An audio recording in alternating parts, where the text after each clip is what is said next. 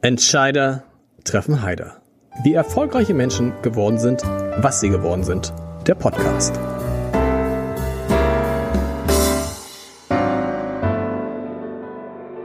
Äh, herzlich willkommen. Mein Name ist Lars Heider und heute habe ich den idealen Gast, den vielleicht freundlichsten Star, den es in der deutschen Musikbranche gibt.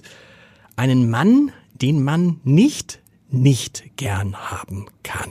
Wobei, ist er eigentlich noch Musiker oder schon Autor? Zumindest zwei seiner letzten großen Projekte waren nämlich eher zum Lesen statt zum Hören.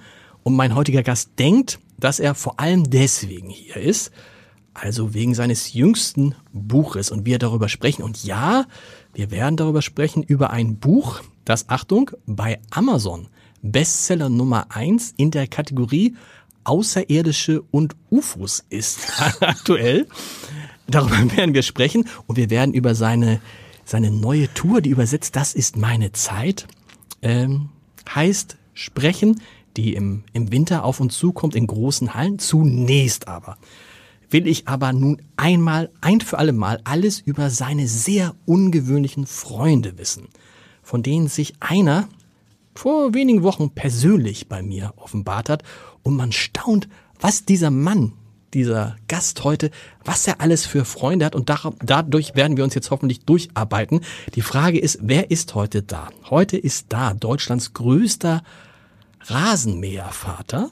Zumindest sagt er das über sich selber, ein Begriff, den ich gar nicht, den ich gar nicht kannte. Ein künftiger Weinbergbesitzer und der Mann, den Christian Lindner beim Geburtstag immer als erstes anruft. Und äh, alle fragen sich, wer kann das sein? Sascha. Ich freue mich sehr, lieber Sascha.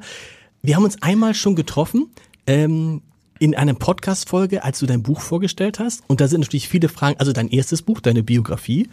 Da sind viele Fragen offen geblieben und die will ich jetzt abarbeiten. Ähm, Hallo erstmal. Freut mich sehr. Das war jetzt sehr lang. Also ich habe sehr gespannt auf den Moment, so wann, wann, wann fällt der Name. ähm, ja, schön. Vielen Dank. Das war eine schöne Einleitung. Hi, deine Freunde, ich will, die, weil mich das wirklich so beschäftigt.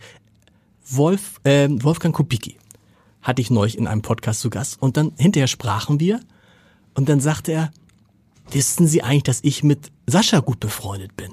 Und ich, was?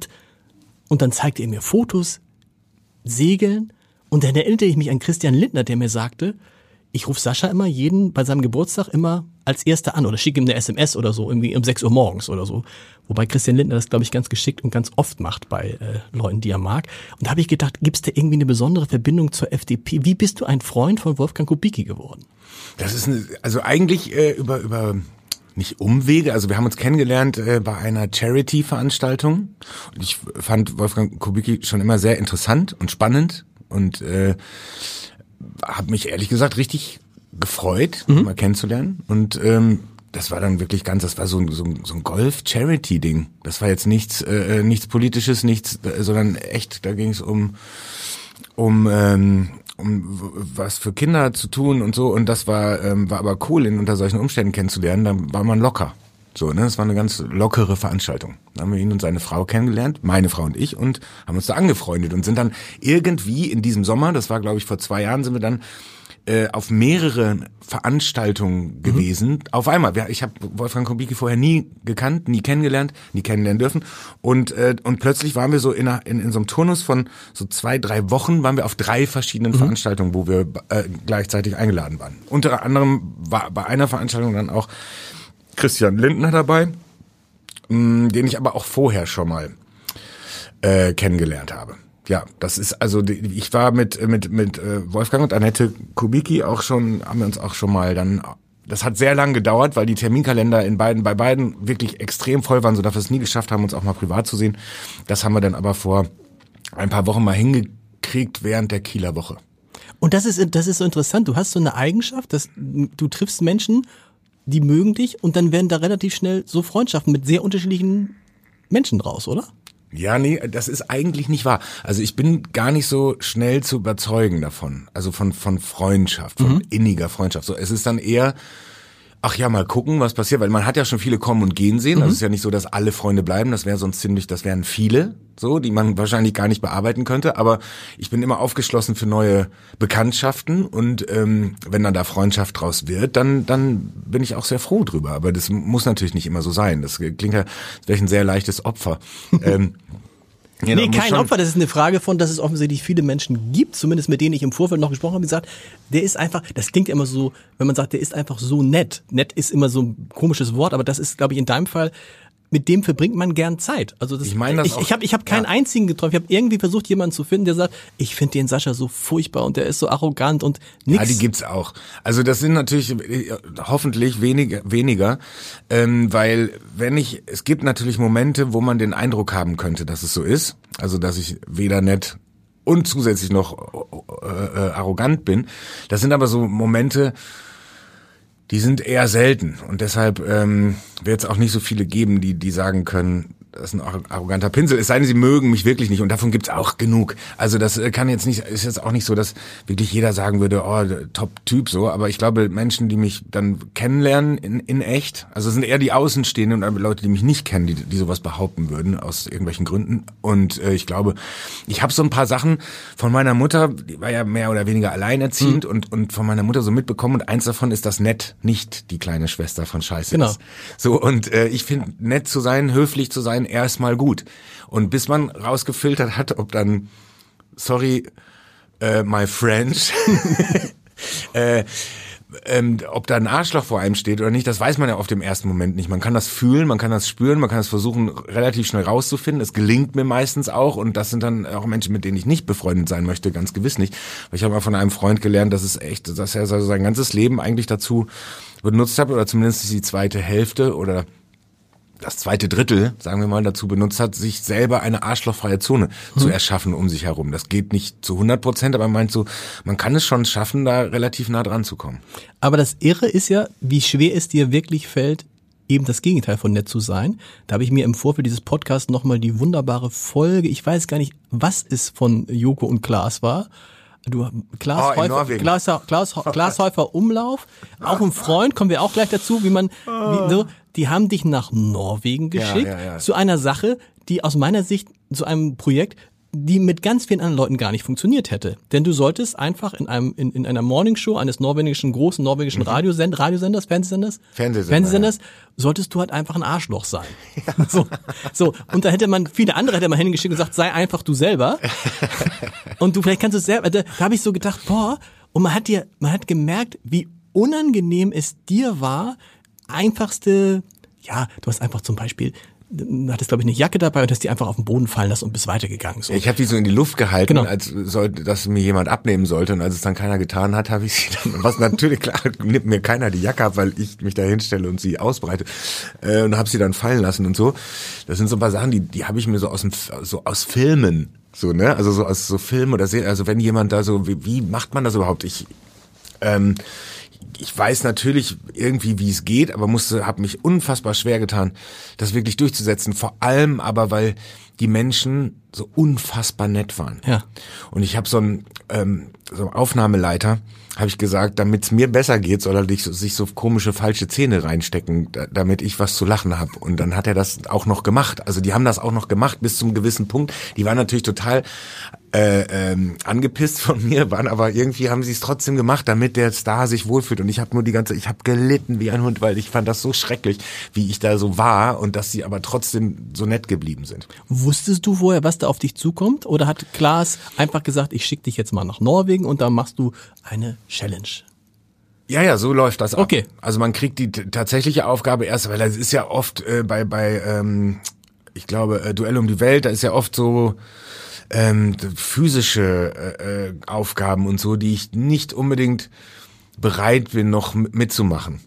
Also da hätte ich, weil wäre das schnell aus gewesen, wenn mhm. man mich jetzt hätte vor eine Abrissbirne gesetzt. Also mhm. und und ich, äh, ne, so weil weil die Physik, äh, die Rechnung haben wir schon gemacht, das stimmt schon alles und so, aber oder in, in, im, mit einer Ritterrüstung im Haikäfig äh, ähm, und so. Nee, das äh, das muss nicht sein und deshalb hat man natürlich extreme Panik und so Und als ich dann diese Aufgabe gestellt bekommen habe, habe ich aber gedacht so, ach Mist, das wäre mir doch, ach wäre ich doch lieber mit den Haien tauchen gegangen. Klaas ist auch ein Freund, aber das ist tatsächlich ein echter Freund schon länger, ne? Ja, das ist die anderen ja auch, aber die, die müssen ja erstmal noch vielleicht noch richtig werden und so. Ähm, das Klaas ist schon sehr lange.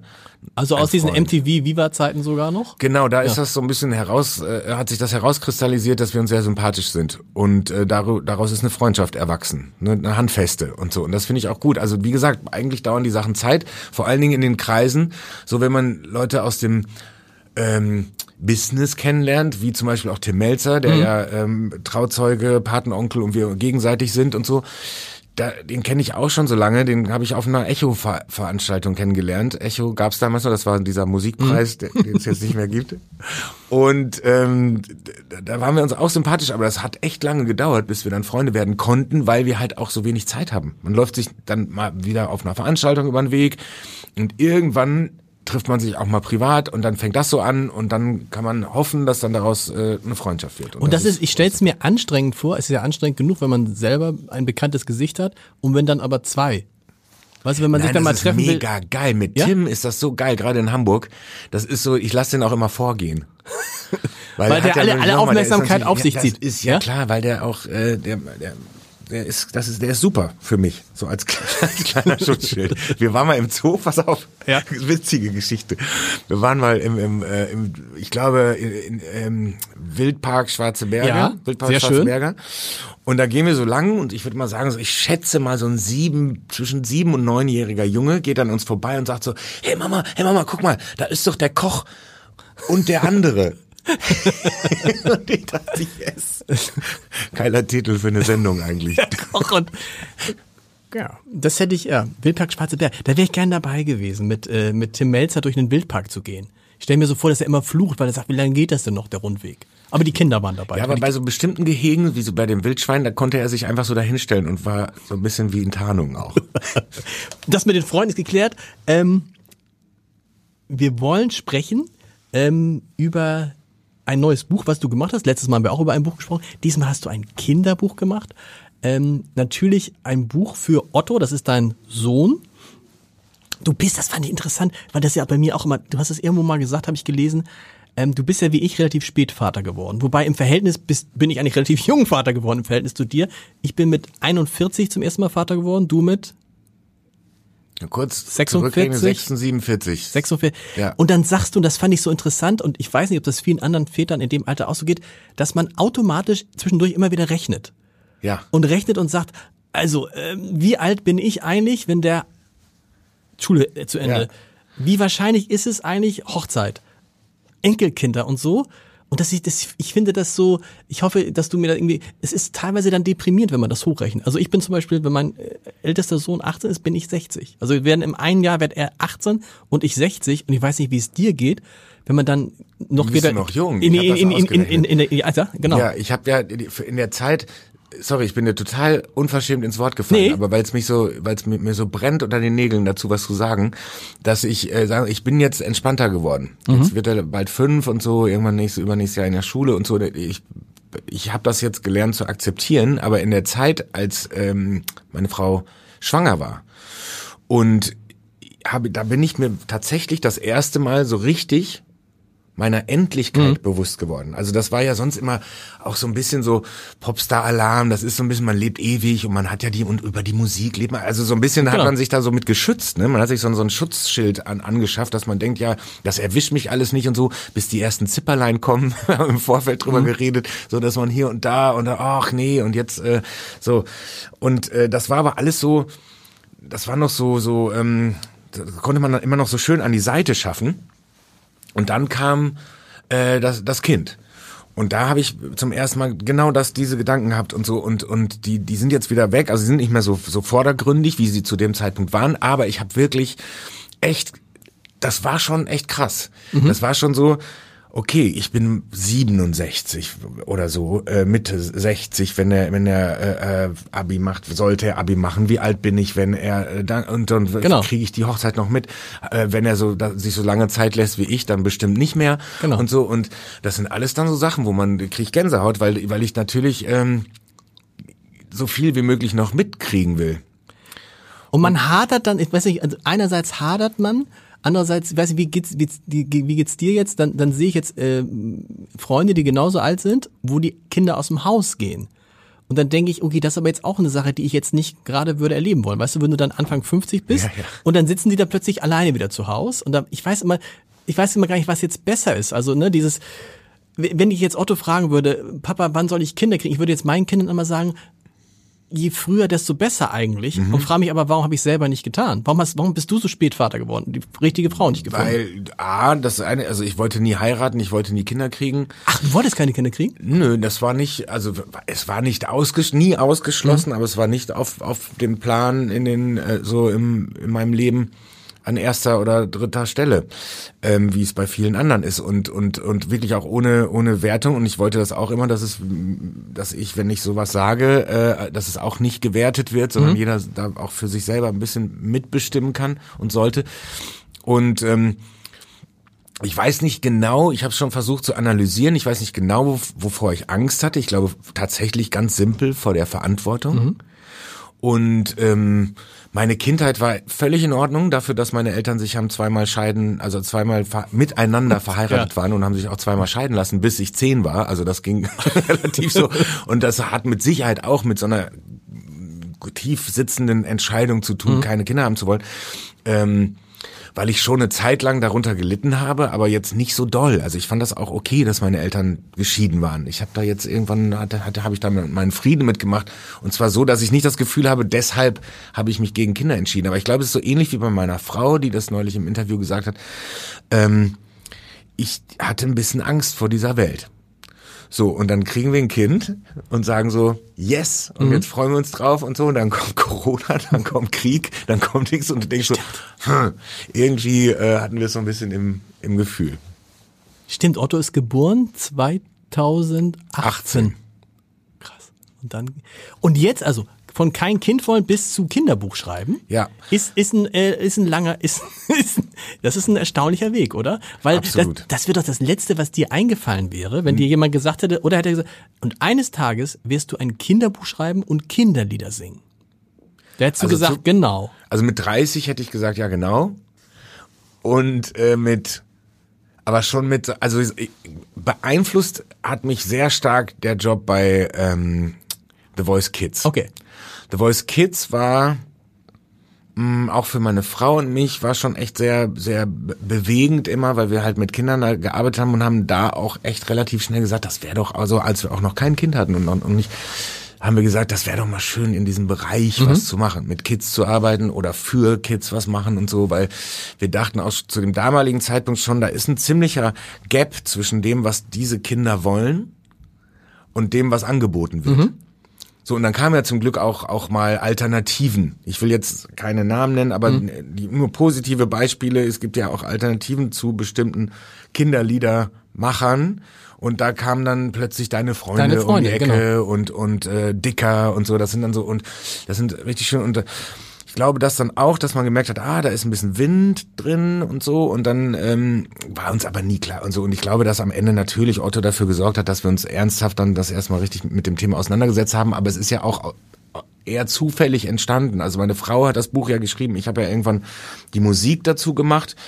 Und meine Frau hatte auch die Idee und ähm, kam irgendwann runter, weil mein, mein Sohn immer noch, aber damals so angefangen hat, diese Warum-Fragen zu stellen. Und dann, warum ist das so? Warum, äh, warum, äh, was ist ein Raketenantrieb? Und so viel wissen wollte und so. Und meine Frau irgendwann am, am Ende ihrer Vorstellungskraft auch war oder auch einfach müde. weißt du, so abends um halb neun so irgendwie so, oh, Puh, ja, muss ich mal den Mann im Mond fragen. So, und dann äh, dadurch ist, daraus ist Tote und der Mann im Mond entstanden.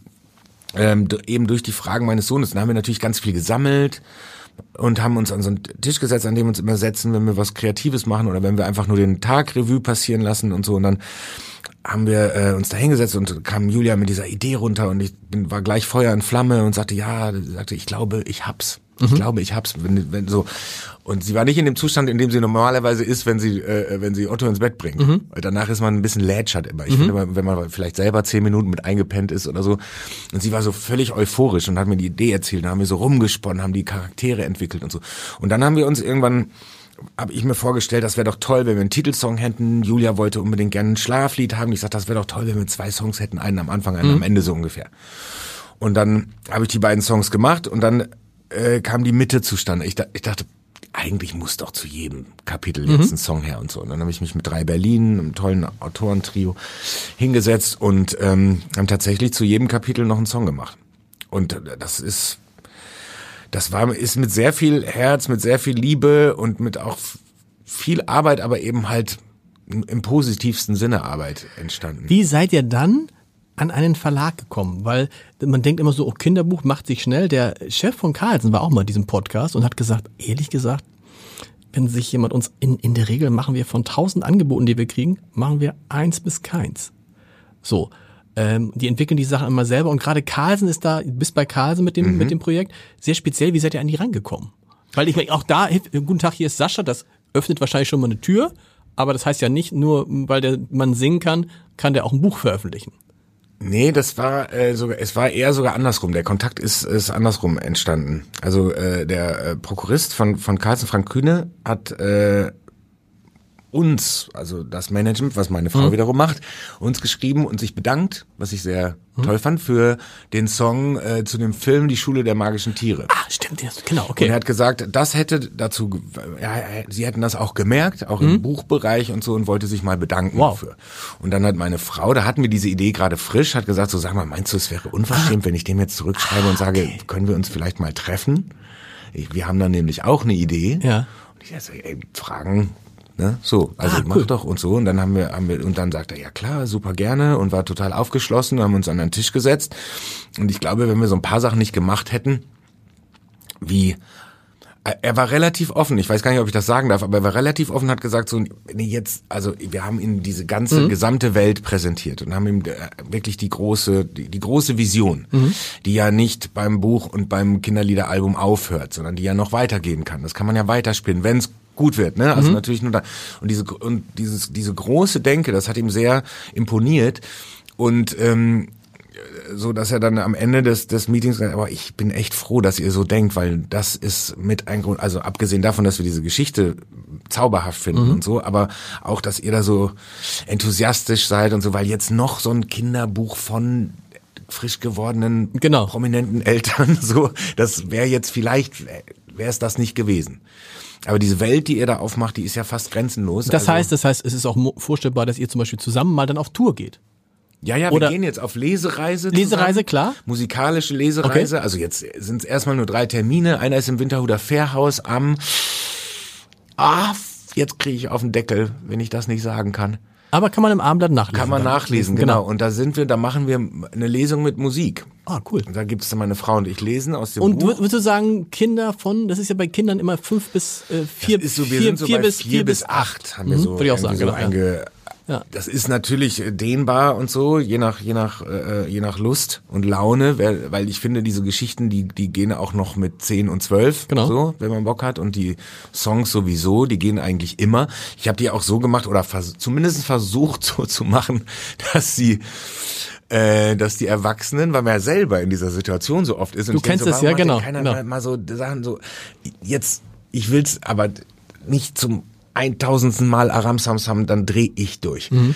So, dann laufe ich Amok und so. Und dann habe ich gedacht, so ja, ich versuche Lieder zu machen, die die poppig genug sind, dass auch die Erwachsenen sagen, so die natürlich Kind, die die Themen behandelt aus dem Buch und äh, aber trotzdem die Erwachsenen nicht nervt.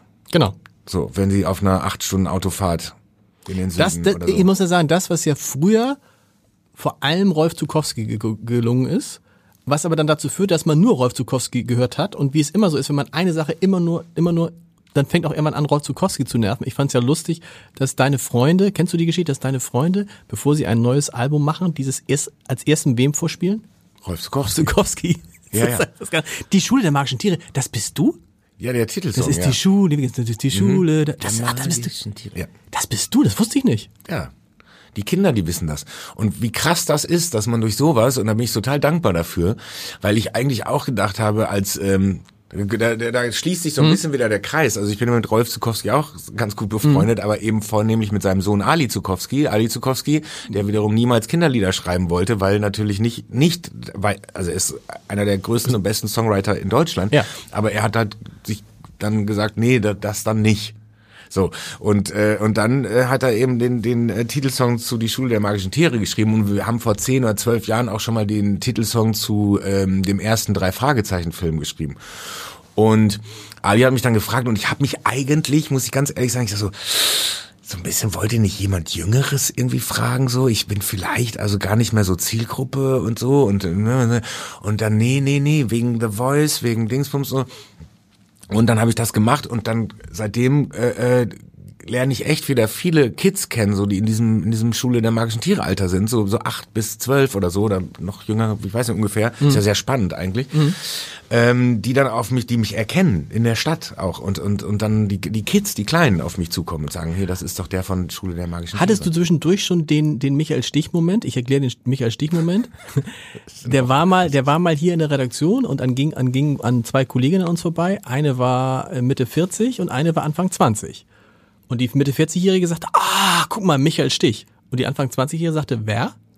Ja. Also ist das ja, aber eben durch diese Sachen jetzt natürlich. Ändert nicht. sich das wieder gerade. Ändert ne? sich natürlich. Also so, wieder. oder Udo Lindenberg ist ja genau dasselbe. Udo Lindenberg war ja in einer, Udo Lindenberg ist bekannt geworden dann, weil er mit Clouseau legendär, wie wir auf der also auf dem Kiez standen ja, und, und, halt Lindenberg hier, und Lindenberg äh, stieg aus und ein junger junger Kollege sagt, oh, geil, guck mal, der Typ, der mit Clouseau singt oder jetzt mit Apache ja, 207, genau. genau. Ja, das ist äh, genau, das ist so ein Effekt und das finde ich irgendwie ganz schön, weil man natürlich immer wieder äh, junge Leute mitnehmen kann. Ich weiß nicht, ob die dann gleich auf ein Konzert von mir gehen würden, aber ich glaube, könnte ich mir gut vorstellen. Wie findet Otto die Lieder? Deine Lieder? Ich habe ge gelernt, er ist deine Freunde-Fan. Ja. War schon, warst du schon mal im Konzert? Ich war noch nie im Konzert, was mir sehr leid tut, aber auch da wiederum der Fall, dass man oft gleichzeitig auf Tour ist okay. und dann aneinander vorbeifährt. Also ich habe ich kenne ja den äh, die beiden auch ganz gut eben halt auch durch The Voice, aber kennt Flo ja schon lange, weil er früher bei Echt war und so. Genau. Und ähm, da hat man sich so mal, schickt man sich ab und zu mal WhatsApp so von dem Plakat, was neben dem eigenen hängt und so, ne? Und sagt so, oder von hier, du hier, ihr wart vorgestern hier und heute ich und so. Wirklich ganz, ganz nett. Wo war ich gerade? Otto, wie findet Otto. er, wie findet er, wie, wie findet er deine, erstmal, wie findet er deine Kinderlieder? Und dann interessant, warum Frage, stellt jetzt auch die Frage, warum steht Papa da vorne auf der Bühne und singt? Ja, das war eine, eine Zeit, jetzt hat er das komplett eingeatmet, jetzt hat er das auch äh, kapiert, aber eine Zeit lang war ihm das irgendwie unheimlich. Also es war ihm so ein bisschen unheimlich, weil der, er wusste natürlich schon, dass ich Musik mache und kannte auch Papa-Lieder, so das waren irgendwie der Papa, das bist du. Okay. Und selbst Songs und das war echt spannend. Da war der vielleicht zwei oder so, selbst Songs, die er, die ihm noch nie vorgespielt wurden. Wenn die neu waren oder keine Ahnung, die liefen dann im Radio oder dann hat er gesagt, Papa. So und das krass. ist echt krass. Also meine Stimme erkannt, ja. meine Singstimme erkannt. Und er findet die äh, Toto-Lieder super. Er mag aber auch ähm, andere Papa-Lieder. Welche ähm, genau, also Waterfalls zum Beispiel ist ein Song von mir, ja. äh, den mag er besonders gerne. Wie findet er Lighthouse? Weil das ist ja ein Lied, was direkt für ihn geschrieben ist. Ja, das hat er. Was natürlich noch nicht, was wahrscheinlich irgendwann mal ihn ganz sehr, sehr stark rühren wird, mit, wenn er dann 18 ist. Ja, ich Oder? glaube, er hat das noch, also er weiß das auch, aber das kann er noch nicht so richtig umsetzen, dass das jetzt ein Song ist, den ich extra für ihn geschrieben habe und, und worum es so richtig geht und so, aber er kennt den Song natürlich. Wie ist es in einem Haus, wo einer ist, der richtig gut singen kann und wo man ja so bei uns zu Hause stellt sich die Frage nicht, wir singen einfach alle los. So, hat dann Otto, hat deine Frau dann Manschetten? Also singen die, wenn du da bist, einfach auch so, wie sie singen? Oder äh, in dem Moment, wo du anfängst zu singen, ist der Rest dann ruhig? Also neulich haben wir zu dritt im Auto laut gesungen. Mhm. Und ähm, meine Frau singt sehr schön, was, was es wirklich auch leichter macht. Und mein Sohn ist auch sehr musikalisch. Er beatboxt lieber, als dass er singt. Mit, ernsthaft? Mit fünf ernsthaft. geht das schon, ja?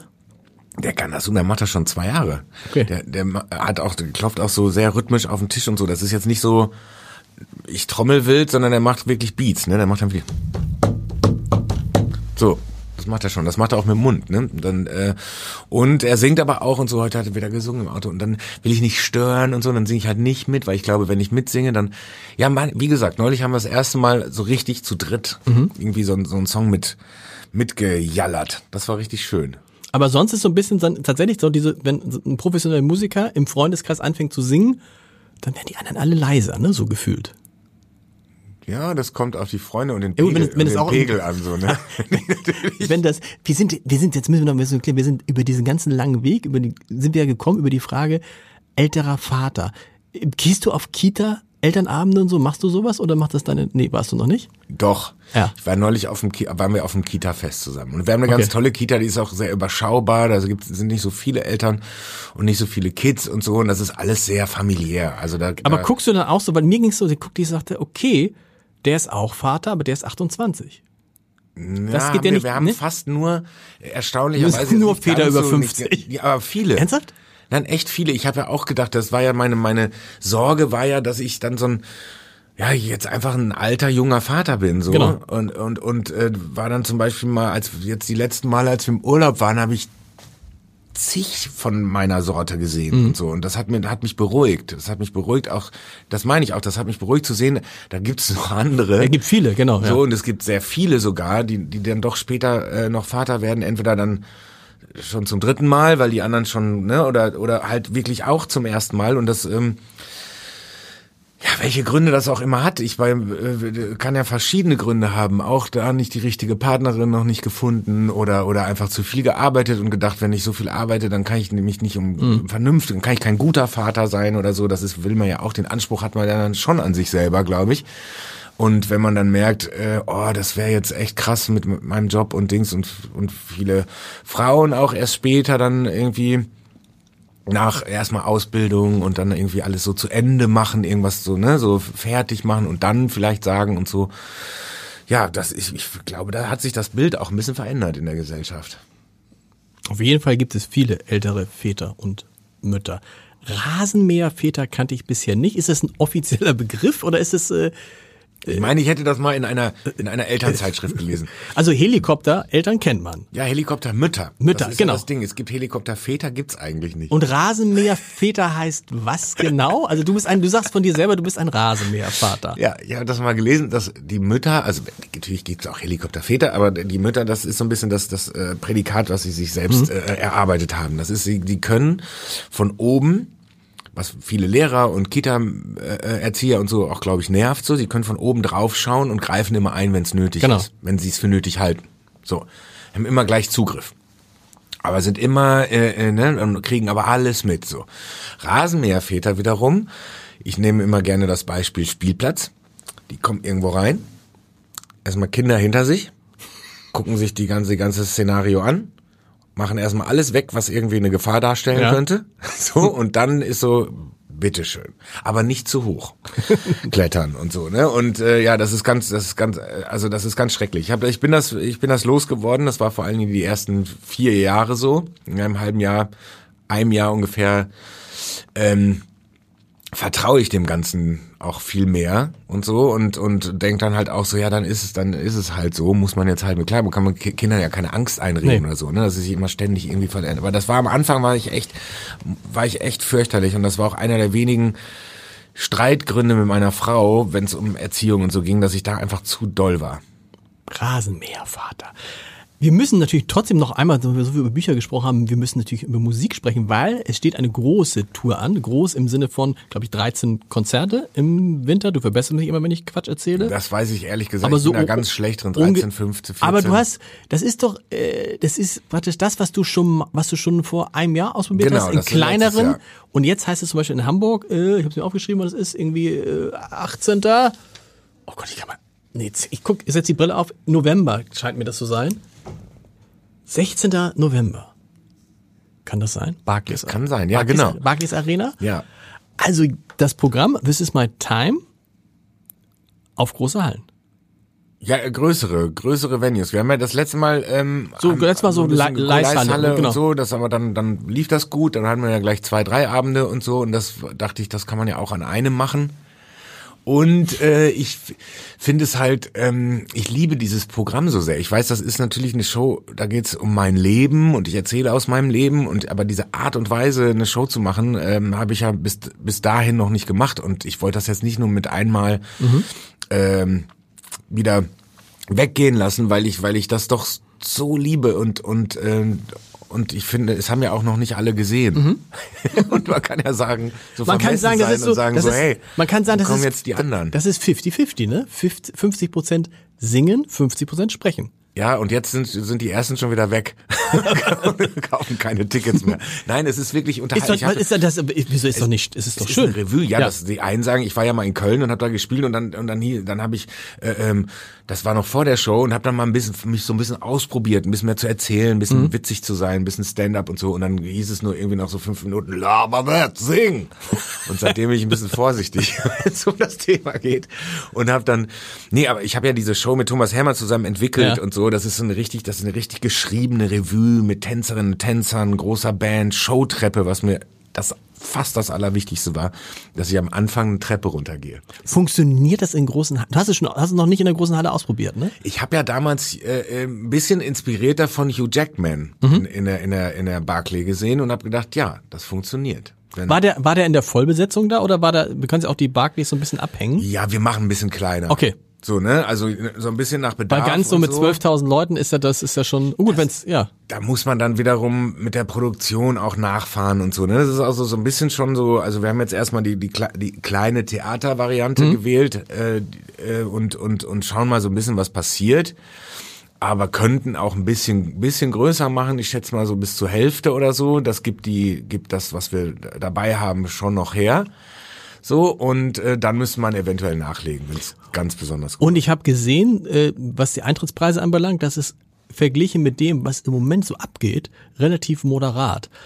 Äh, Auch in diesem Podcast hat Vincent Weber erzählt, dass er bei Beyoncé war. Warst du auch da? Nee, ich habe, nee, meine Frau und ich haben uns äh, äh, proaktiv dagegen entschieden. Weil er hat, er hat für Weil zu 350, teuer. 350 Euro das Ticket im Innenbereich ja, weiter so. Stehding und dann, ja, Ja. nee, das, ich finde das, also ich muss ja auch ein bisschen Werbung machen für ähm, lokale Acts und, Mhm. und für, für äh, Leute, die jetzt irgendwie vor allen Dingen nach der Zeit, die wir hatten, die jetzt auch mal wieder auf die Füße kommen müssen und so und auch Tickets verkaufen müssen, ist einfach so, Mhm. das ist eine Wirtschaft auch für uns, ist ein Business so und ohne das können wir nicht leben und davon leben wir. Wir wissen, dass Streaming uns keine Kohle mehr bringt, also ist es doch am Ende das Live-Business und da muss ich natürlich so ein bisschen äh, schauen, dass die Leute wie hier alle meine äh, Johannes Oerdings und Ray Garbis dieser Welt und so, dass wir einfach ein bisschen wieder mehr Gehör bekommen Mhm. und auch eben mehr Tickets verkaufen, ganz ganz simpel gesagt. Und ähm, da hilft das natürlich nicht, wenn alle dann zu Beyoncé oder oder Coldplay rennen, obwohl ich Oder auch Taylor Swift würde. jetzt und so, genau. Oder Taylor Swift hat alles über hat total seine Berechtigung und so, aber ich habe äh, tatsächlich gesagt, ähm, nee, das ist irgendwie, das fühlt sich nicht gut an. Das fühlt sich nicht mehr gut an. Das ist eine Riesenshow, das ist geil, das sind tolle Künstler und Künstlerinnen und aber Oh, nee, jetzt, das möchte ich nicht unterstützen. Vincent Weiss hat tatsächlich mit seiner Show damals mit seiner Tournee 400.000 Euro Verlust gemacht. Hat er gesagt, ich zieh's trotzdem durch, weil die so oft verschoben wurde. Weißt Ja, also ja, er hat die, ja, hat die ja, klar. Mhm. Preise von vor Corona, die Leute haben für die Tickets die Preise von vor Corona. Aber was bedeutet das, wenn die großen Superstars solche Preise nehmen? Das heißt ja wahrscheinlich, dass das Budget für ich gehe mal ins Konzert ist irgendwie wahrscheinlich mehr oder weniger bei allen Leuten ungefähr dasselbe. Und wenn du dann einmal 350 Euro rauslässt, das, dafür könnte man ja bei dir schon fast viermal rein, also gute Plätze viermal das reingehen. ist ja so ein bisschen das Ding. Ich glaube, dass man auch wieder ein bisschen das Vertrauen bekommen muss, dass diese Sachen, man, das ist ja noch in den Köpfen. Ich mache da wirklich niemandem Vorwurf, Mhm. sondern das ist ja noch in den Köpfen. Die, die Leute, die gerne auf Konzerte gehen, die hatten eine Zeit lang dann fünf oder sieben Tickets an der, am Kühlschrank hängen und haben darauf gewartet, dass es endlich passiert. Genau. So, und wenn dann äh, ständig wieder ab und, und, und abgesagt, verschoben wurde und so, was mir wirklich ein Grauen war. Das war das Grauen Mhm. überhaupt, wenn man sagen musste, nee, immer noch nicht. Und das nicht aus eigenem, so, ne, wenn man sagt, ja, ich, äh, ich habe mich verletzt, mein Kopf tut weh, ich war dumm, keine Ahnung, dann kann man es auf sich ziehen und, und komplett die, aber wenn man dann noch nicht mal Schuld daran hat, dann ist das, fühlt sich das einfach scheiße an, trotzdem den Kopf hinhalten zu müssen und zu sagen, hey Leute, es tut uns so leid, aber und irgendwann denkt man auch so, ich kann jetzt auch nicht mehr, weil ich es tut mir leid sagen. Weißt du, das ist gar nicht, gar nicht böse gemeint, sondern ich kann nicht mehr tut mir leid sagen, weil ist, ich weiß es doch jetzt auch nicht mehr, wie es und so. Und wenn man dann hat äh, jetzt die Wahl hat zwischen okay und mit ein bisschen dem Gefühl, die kommen so schnell nicht wieder. Ja. So gehe ich jetzt zu äh, zu Oerding, Sascha, Gawe, äh, Connor, äh, Vincent Weiss, äh, Max Giesinger. So oder gehe ich einmal anständig zu Beyoncé? Ich weiß es auch nicht, was ich wofür ich mich entscheiden würde. Aber es ist natürlich eine, tatsächlich eine, also die kriegen die Hallen auf jeden Fall immer voll. Ne? Ja, also auch und das nicht sind immer. nicht immer, aber es sind natürlich die, es sind dieselben Leute, die dann im Zweifel bei den deutschen Künstlern sagen, boah, was kostet das jetzt bei dir, die aber vorher für 250 Euro bei XYZ waren. Auch Ja, Bruce Springsteen, natürlich irre. auch immer was geboten und so. Ja. Ne? Das ist natürlich auch, das sind halt nur mal Superstars, die haben Milliarden von Platten verkauft und so. Das ist irgendwie schon, ich finde, ja, es muss sich irgendwie die Waage halten. Ich weiß, ich habe vorhin was anderes erzählt, aber ich, ich bin niemandem, ich, ich würde wirklich sagen, geht dahin, wenn ihr Bock drauf habt, so. Geht überhaupt auf Konzerte. Das ist ja Klar. erstmal das Wichtigste. Geht auf Konzerte. Geht wieder auf Konzerte und lasst euch berieseln und lasst mal den, den Shit draußen und lasst euch mal für zwei, drei Stunden einfach den Kopf frei blasen lassen, so. Egal bei wem. Und wenn, ähm, und wenn das dann wieder sich so ein bisschen, ich glaube, wenn das dann wieder so ein bisschen normal wird, so was es ja jetzt schon eigentlich ist, aber dann auch überhaupt dieses, auch dieses, äh, ne, die, die Leute, die wirklich äh, ihr ähm, gerne auf Konzerte gehen, auch öfter auf Konzerte gehen und so, wenn das wieder so ein bisschen Habitus wird und so, dann ist auch alles, glaube ich, wieder fein. Hast du auch mal drüber nachgedacht zu sagen, jetzt bin ich 50?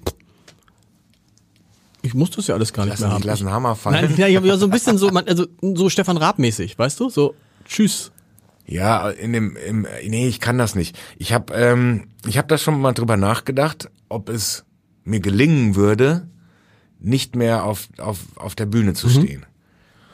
Und die äh, Antwort war eindeutig nein, es würde mir nicht gelingen. Also ich könnte bestimmt mal eine Pause machen, ich könnte auch mal eine Live, aber jetzt hatten wir ja gerade gerade sagen, Pause war- Pause, genau. also sorry, da, da ist eher wieder mit den mit den Hufenscharren und so. Mm, mal andere Sachen noch machen, ja. Also das kann ich mir sehr gut vorstellen. Jetzt haben wir aber gerade ein Kinderbuch geschrieben, ein Kinderalbum dazu gemacht.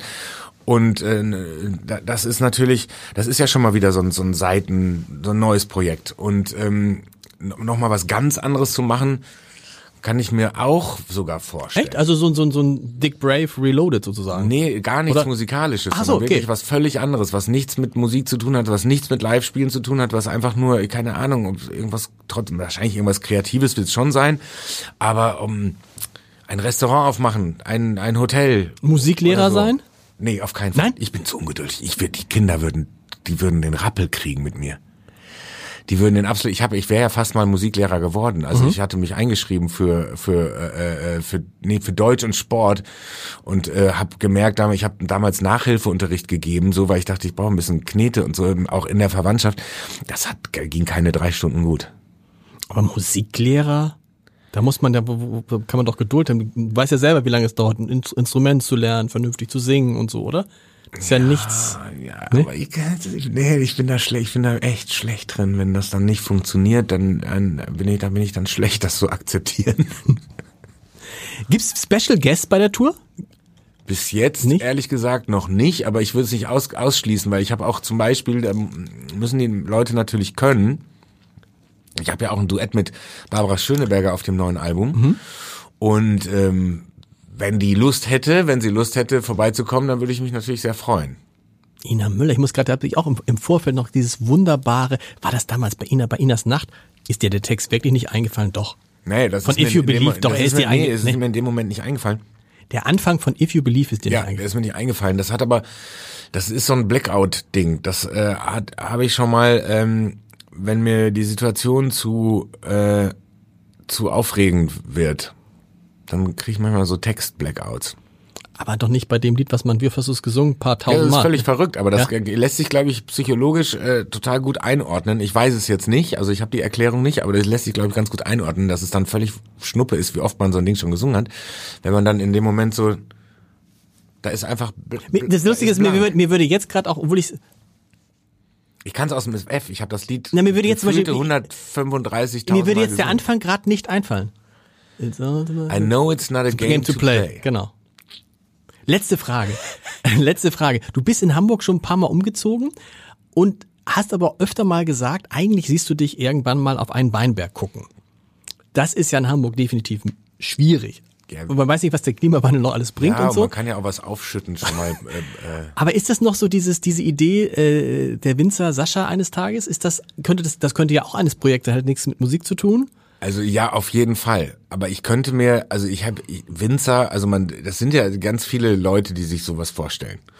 Und ähm, du Viele weißt Musiker, es, neulich war ja John Bon Jovi. Ja, du Genau. weißt es ja sehr gut, dass äh, Winzer durch viele Besuche, auch äh, äh, äh, ne, auf Weinbergen und so, dass das nicht, das ist nicht so ein Ding, was man mal eben so macht. Harte Arbeit. Das ja. harte A, harte Arbeit, sich das, das Know-how drauf zu schaffen, ist jetzt wirklich, da muss man jahrelange Erfahrung haben und, und einige auch Jahrzehnte, auf die man dann vielleicht zurückgreifen kann. Aber ähm, ich könnte es mir schon vorstellen, irgendwann da das A zu machen, auch mal einen eigenen Wein zu machen, zu versuchen. Gibt's da nicht schon Anfragen? Es gibt die wär immer mal wieder und so. Was wäre das, oder was, dafür. das ist interessant, was wäre das, was wäre das für eine Rebsorte bei dir? das ist eine gute Frage. Also, weil, weil ich, wie gesagt, neulich äh, John Bon Jovi in Hamburg gewesen, der hat ja so einen Riesling rausgebracht. Ja, kann man trinken, muss man nicht, so. Und die meisten bringen, was Atze Schröder hatte nicht auch ein, äh, nee, ein Riesling, ein Rosé. Hat Atze Schröder nicht auch ein Rosé gemacht? Und Rosé ist doch so eine Sache, die würde jetzt gar nicht zu dir passen, oder? Doch, ich trinke relativ gerne Rosé, so Sommer, äh, äh, Sommerpool-mäßig und so. Aber ähm, ich bin schon eher Weißweintrinker und Rotwein ab und an. Aber dann eher, also tatsächlich eher ein Riesling.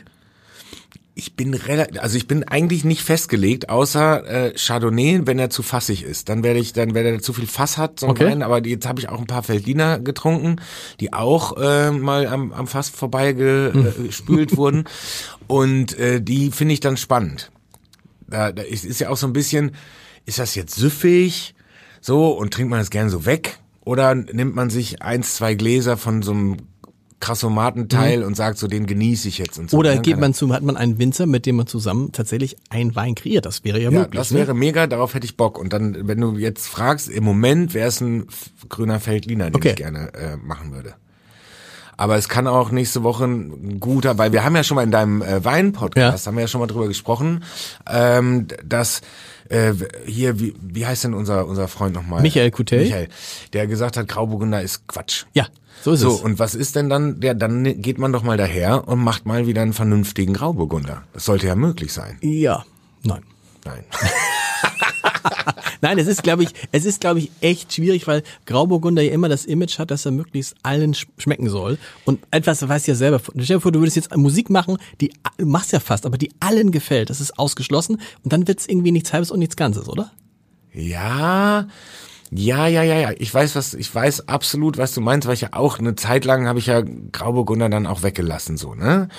Und trotzdem ist es immer noch der, wir waren jetzt an der, an der Ostsee und in jedem Restaurant, in dem wir waren, war immer irgendwie Grauburgunder, Weißburgunder. weil es die meisten Leute das ist trinken, genau, und ja, genau. hatten die aber auch nicht so viel Auswahl, was ich aber auch ganz gut finde. Mhm. Ist immer nicht so eine Riesenkarte, da werde ich auch verrückt. Also wenn ich eine Riesenkarte habe, wo tausend Weine drin stehen, so in so einem, in so einem Restaurant, da werde ich verrückt. Da Mhm. weiß ich gar nicht, wo ich anfangen, wo ich aufhören soll. So, wenn aber ein paar ausgewählte Dinger sind und dann ist es halt das, dann finde ich das gut. Und jetzt habe ich da, ich habe aber leider ähm, den Namen vergessen, habe ich tatsächlich einen, einen Grauburgunder getrunken. Äh, ich gebe zu, in Ermangelung an Alternativen. Mhm. Und den fand ich aber sexy. Weil der ein bisschen, der hatte ein bisschen Bums. Mhm. Der war jetzt nicht so, das war jetzt nicht so ein Larifari-Grauburgunder, den man so, den man so wegtrinkt, sondern der hatte auch, der hat, der war kernig. Und da habe ich gedacht, guck mal, es gibt ja doch ein paar, die sich noch Gedanken machen. Demnächst, Sascha, bei den vier Flaschen, so heißt der Wein-Podcast, ähm, ähm, äh, den wir auch beim Hamburger Abend machen. Ich sag erstmal vielen Dank. Und viel, viel Erfolg und äh, hoffentlich eine, eine großartige, mit Sicherheit eine großartige Tournee. Aber da müssen wir uns mal wieder treffen. Das machen wir.